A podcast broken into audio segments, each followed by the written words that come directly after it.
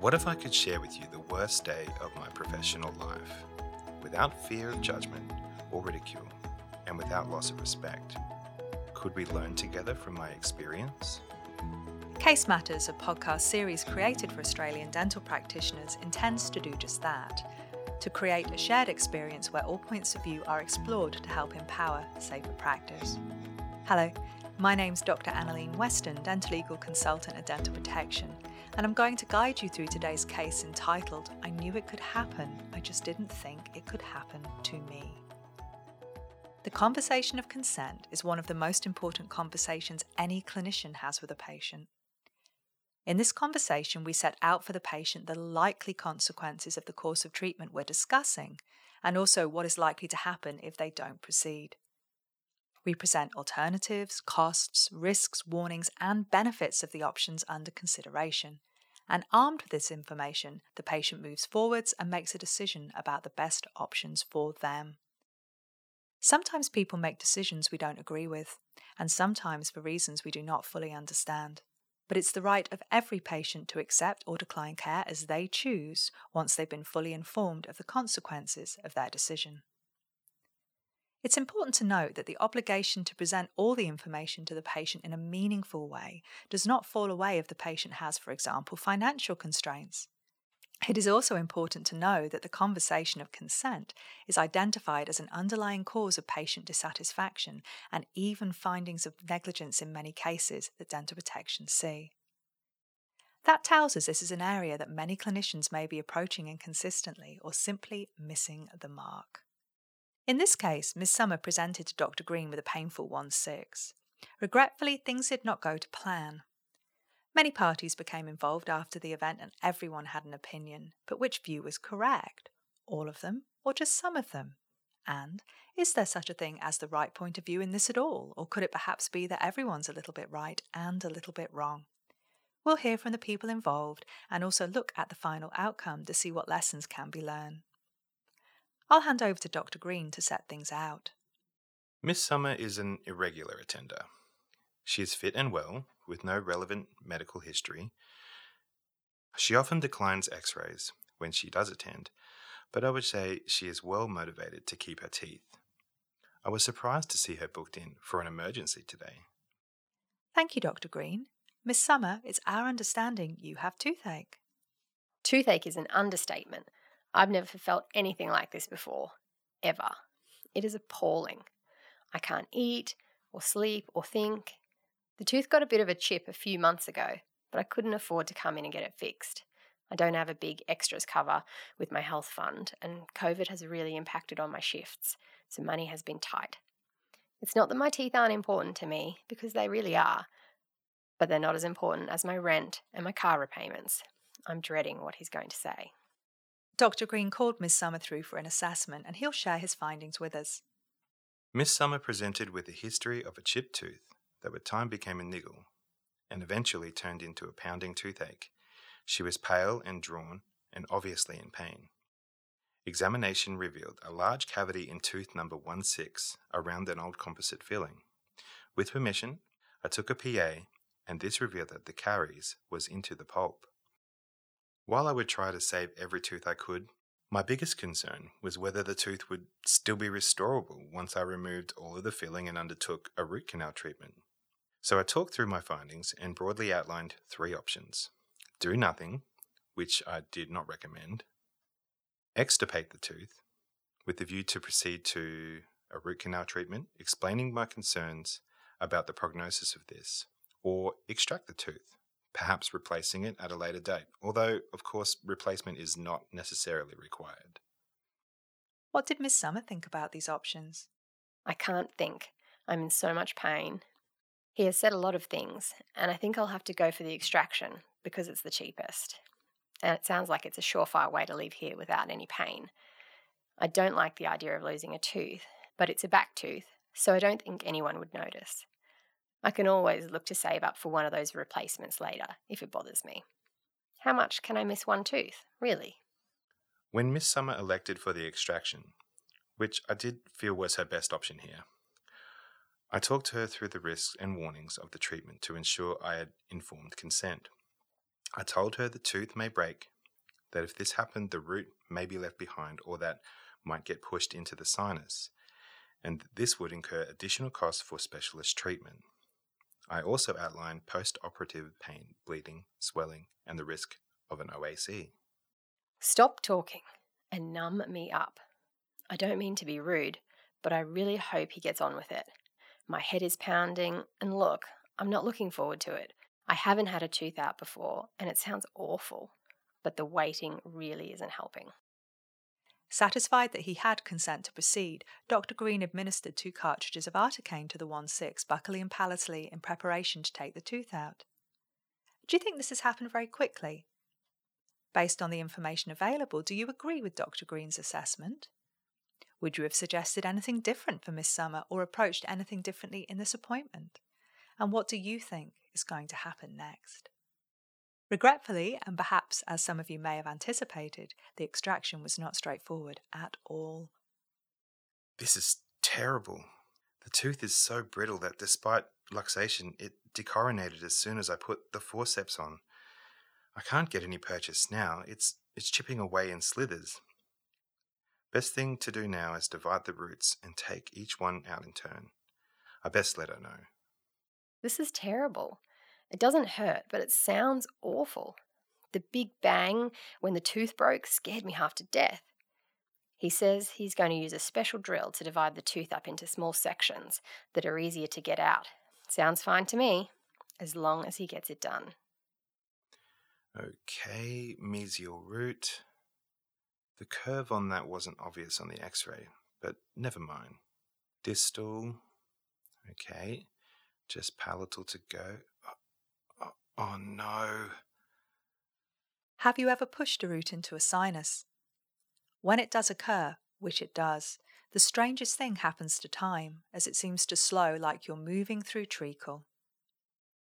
You almost seem to see the root disappear before it does, like an echo of a memory or deja vu, but you're powerless to stop it. You hear the beat of your own heart as the blood rushes to your head. It is the sound of adrenaline, the sound of stress, the sound of, What on earth am I going to do now? Dr. Green gathered himself and told Miss Summer what had occurred. He advised her this was a risk that they had discussed and that he would refer her to a specialist surgeon to get the root assessed and likely removed. Hemostasis was achieved, and Dr. Green escorted Miss Summer to reception where she sat and waited to be called forwards by the receptionist. Dr. Green completed a referral but did not hand this to Miss Summer himself, largely because he was quite shaken and wanted to reflect on the procedure before seeing the next patient.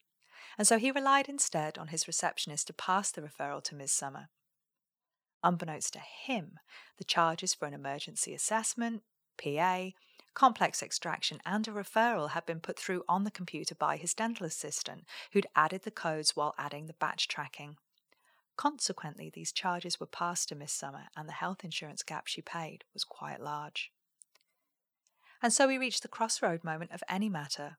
Will the patient complain, or will the patient not complain?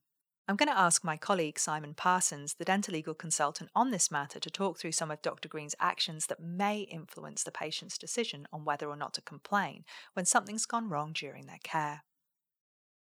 As observers in this matter, we know that Dr. Green has talked through the risks and warnings associated with the extraction of this tooth, and that included possible root fracture, the displacement of the root into a sinus, and the possible creation of what we call an oroantral communication. Regretfully, very few people have perfect recall of conversations, and this recall can be impacted on or impaired by distraction. Many of us would agree that Miss Summer would have been greatly distracted by the pain she was in. Further, it is possible that Dr. Green weighted the options in accordance with what he believed to be the best option, and as such, may not have presented the options to Miss Summer in a balanced manner so that she could assess what was truly best for her. While one could argue that the tooth was likely unrestorable, so talking through root canal treatment would give Miss Summer an excess of information that she did not need. We often see situations arise where a patient will jump to an extraction not considering a temporary dressing to relieve their pain and buy them some time to make a considered decision, free from pain and the distractions of the dental surgery. Next, while the information was provided to Miss Summer, we are not sure whether she understood the relevance of a root in the sinus and the impact it could have on her, including additional costs and the need for further treatment. Many individuals find it difficult to truly internalize the issue of what does this mean for me? And this is one of the reasons why it is critically important that we place appropriate emphasis on what can go wrong as well as what can go right. A good example of this would be in a discussion regarding the risk of nerve injury. Because telling a patient their nerve could be injured is very different from explaining what a nerve injury actually means in terms of paresthesia and or the pain that can last forever and also be unresponsive to analgesics. Explaining that it can affect your ability to eat, to talk, to kiss, to shave or apply lipstick would be very helpful. You can see that some of these descriptors would make it easier for a patient to meaningfully understand what a nerve injury means rather than just a warning of a nerve injury.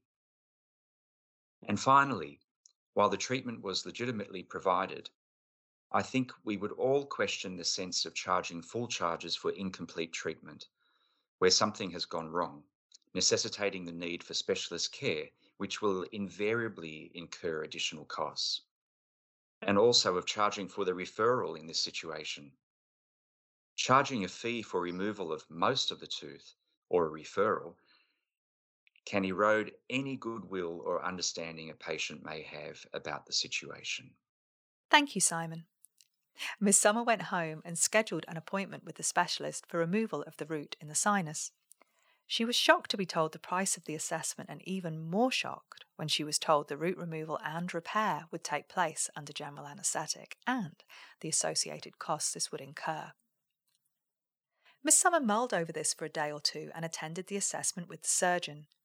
They advised her they'd contact her referring GDP to bring him up to speed, and Miss Summer awaited contact from Dr. Green, quite sure he would touch base with her. He did not. The day of the general anaesthetic arrived, and Miss Summer attended the hospital with trepidation. The procedure was successful and uneventful, but Miss Summer still required some time off work, both for the postoperative pain and the considerable facial bruising that the surgeon had predicted.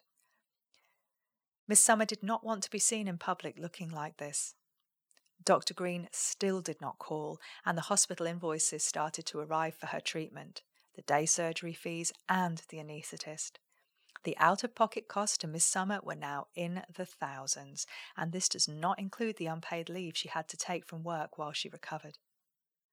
Miss Summer's sister encouraged her to go to a lawyer, sure that this would meet the standard of negligence. As a registered paramedic, Miss Summer's partner understood the regulatory framework and encouraged her to make a formal complaint to the regulator. Miss Summer listened to both of their opinions, but did neither. I feel really upset about everything that has happened. I have to be fair though, as Dr. Green did warn about the root going into the sinus, so I knew it could happen.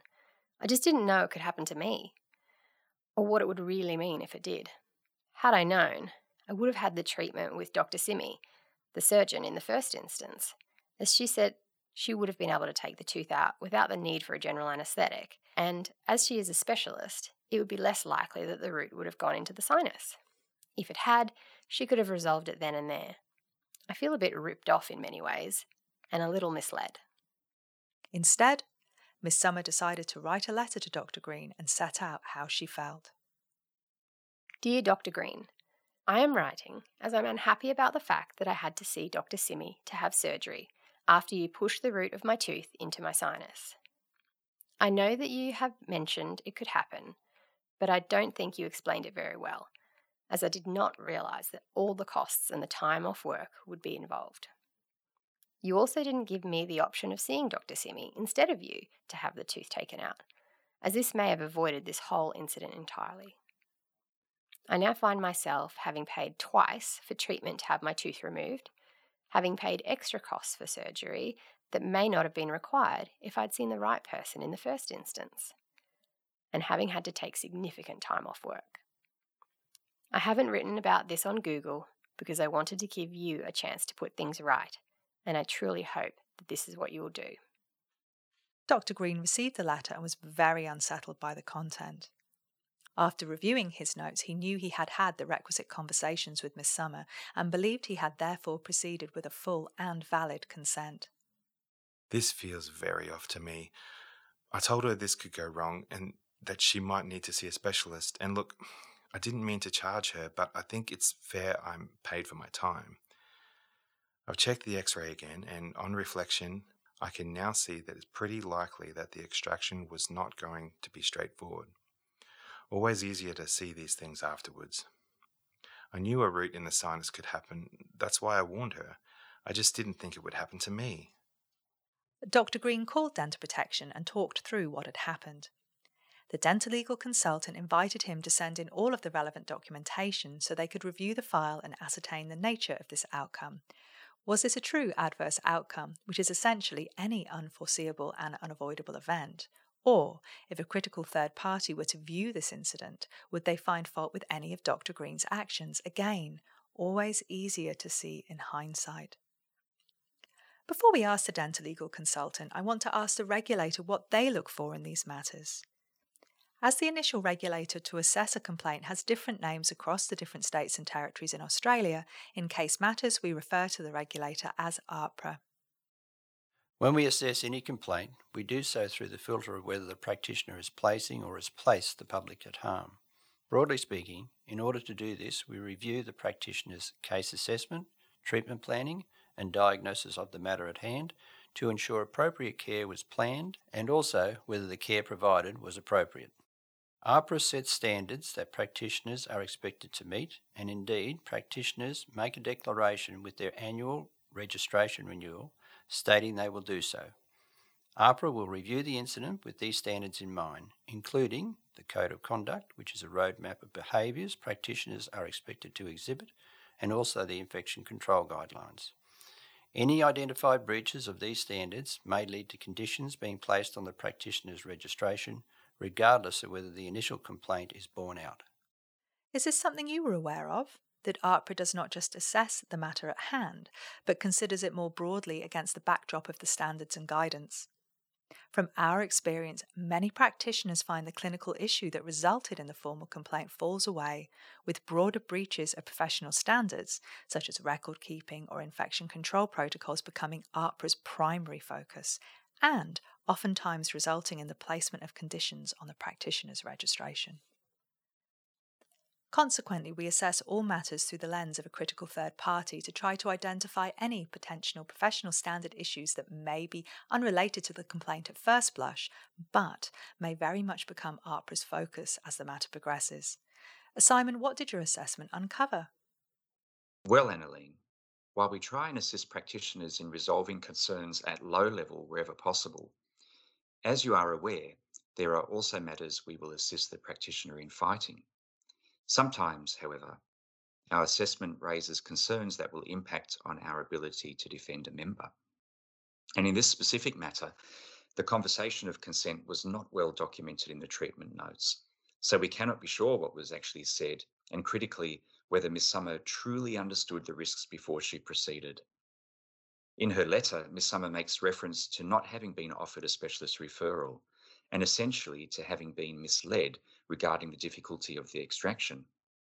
Dr. Green's notes make this allegation hard to defend, as they do not reflect any discussions regarding the difficulty. While we at Dental Protection are not the arbiters of clinical judgment and would never dictate to any practitioner regarding the treatment they should or shouldn't provide, we are still clinicians, and with the benefit of an experienced eye, I am not surprised that the tooth actually broke and a root was displaced into the sinus. I gave this feedback to Dr. Green, who was understandably upset at hearing this. He advised me that Dr. Simi had called and asked to speak to him, and I encouraged him to return her call. So, this isn't what I had hoped for.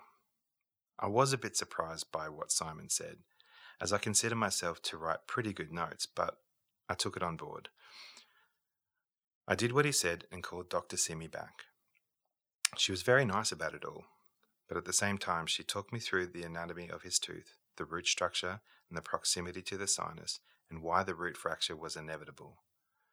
She also explained how a surgical approach could have avoided this altogether and emphasized, albeit kindly, that she had the requisite skills to repair an OAC at the time, whereas I did not. I never thought I'd find myself in this position, and I appreciate both their time. The dental legal consultant assisted Dr. Green in drafting a letter of apology that included an offer of a refund for the cost charged at the practice on the day as a gesture of goodwill. Dr. Green also wanted to offer to help Ms. Summer with her hospital costs, as by now he was feeling pretty rotten about the whole affair. The dental legal consultant assisted him in including this in such a way that it could not be misconstrued as an admission of liability. What a nice letter back from Dr. Green. I actually feel a bit bad for him. He was so apologetic and said that he would never have tried to take the tooth out if he thought it would end up in this situation. And I believe him. It's nice of him to offer to refund me for everything, but I only want a refund of the fees I paid at his clinic, as I would have had to have paid Dr. Simi anyway.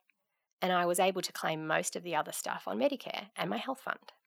And look, I had heaps of leave saved up for those days off, as I haven't been travelling during COVID. So, other than a bit of inconvenience, it really hasn't affected me much. I'm just glad he said sorry and explained his point of view. If he hadn't have done that, I would have reported him to AHPRA because I was pretty upset. A good outcome, it seems. Simon, could you share with us some of the learning points from a scenario like this? I think we have a lot that we can learn from this particular case. The first is that consent is actually the documentation of a discussion and an agreement between a clinician and a patient about the issues that are actually specific or material, as we say, to the patient's particular circumstances. And what we realize from this case is that if we haven't well documented that actual discussion, it can be easy for someone to allege that it didn't occur or that it wasn't done appropriately. The second learning point is that the option of specialist referral should always be considered when we're about to perform complex, risky, or high value procedures. Doing so helps communicate to a patient that the proposed treatment is inherently risky or complex and demonstrates the individual's commitment to offering the best possible care to a patient. And we also realize from this case that patients often don't absorb all the information we try to share with them. So, following up using written information in cases where there's a lot of information being shared can really be helpful, especially for patients who are in pain or who are easily distracted and may not be absorbing all the information we share with them. I think it's also really important to realize that we need to know what to refer as well as when to refer. Because often we feel that a particular procedure is well within our skill set, but it can be prudent to actually still refer those patients where we have any concerns about what might happen should something still go wrong. So, although we may have the skills, it may still be in our best interest to refer sometimes. We realise from this case too that adverse outcomes can arise often when we don't really expect them to. And it may not really be because of any negligence or fault on our particular behalf. But we see that sometimes our patients may still want to try to blame us for that outcome. It's helpful if we try to see the outcome from the patient's perspective and then own the outcome and avoid trying to get defensive over what's actually happened, because that only leads to conflict with our patients in most situations. And we saw today as well that charging for a procedure that hasn't been completed successfully or charging for a referral only really adds oxygen or fuel to a potential fire that's burning in a patient's mind and can actually make it worse for us and for the patient, and often incite action from the patient against us. It can be really helpful too to learn how to apologize in a way that shows genuine remorse for the outcome, because that starts to build the bridge in resolving what the issues remain uh, to be with that particular patient. We know that avoiding an AHPRA notification is a wise move, and no one needs regulators breathing down their neck after something has gone wrong in a patient. But often, if we don't resolve these conflicts with our patients quickly, the risk of having a notification made about our care of them tends to exponentially increase. So it's really important in cases like this to try to resolve it quickly rather than uh, dragging our feet or our heels at least in trying to get things sorted with our patient to their satisfaction. And if you're in any doubt about how to manage a particular situation, I really would encourage you to contact Dental Protection. We're here to help and we're happy to provide advice about some approaches that you might want to take in trying to resolve issues such as this particular extraction case. Thank you for setting that out for us, Simon, and thank you all for joining us today. I hope you enjoyed listening to this edition of Case Matters. The cases discussed in Case Matters are presented as an educational tool to dental protection members and to act as a risk management tool. They're based on issues arising in dental protection cases in Australia, and some facts have been altered to preserve confidentiality. If you like Dental Protection podcasts and you'd like to hear more, please subscribe and leave a review.